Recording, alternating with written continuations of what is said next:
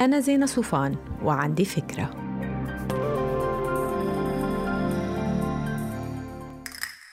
Hi. في حركة اليوم بأوساط الشباب بالعالم اسمها المختصر FIRE. مش fire حريقة وإنما الكلمة اختصار لعبارة Financial Independence Retire Early يعني الاستقلال المالي لتقاعد مبكر. أكثر وأكثر عم بتلاقي هالحركة شعبية بين ال millennials اللي اليوم عم يتصنفوا كمواليد الفترة ما بين 81 و 96 يعني اللي صاروا بسوق العمل كونهم اليوم بأوائل العشرينات وصولا لمنتصف الثلاثينات.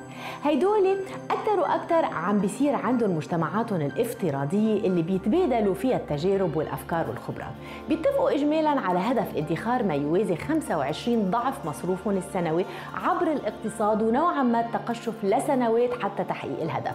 المبلغ بيتفقوا جماعة FIRE على إنه يكون مستثمر بصناديق المؤشرات. اذا نسيتوا شو هي هاي الصناديق؟ راجعوا الفيديو يلي عملته عن وارن بافيت.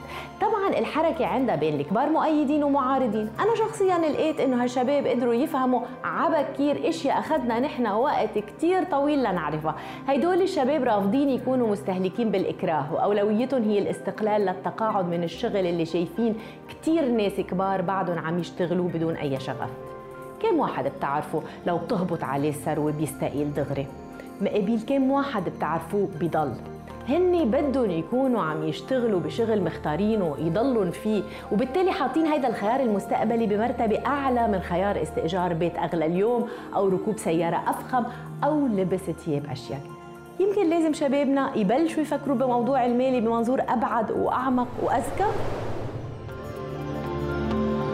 ما تنسوا تعملوا download للفكرة تعطوها rating وتساعدوني بنشرة. Bye.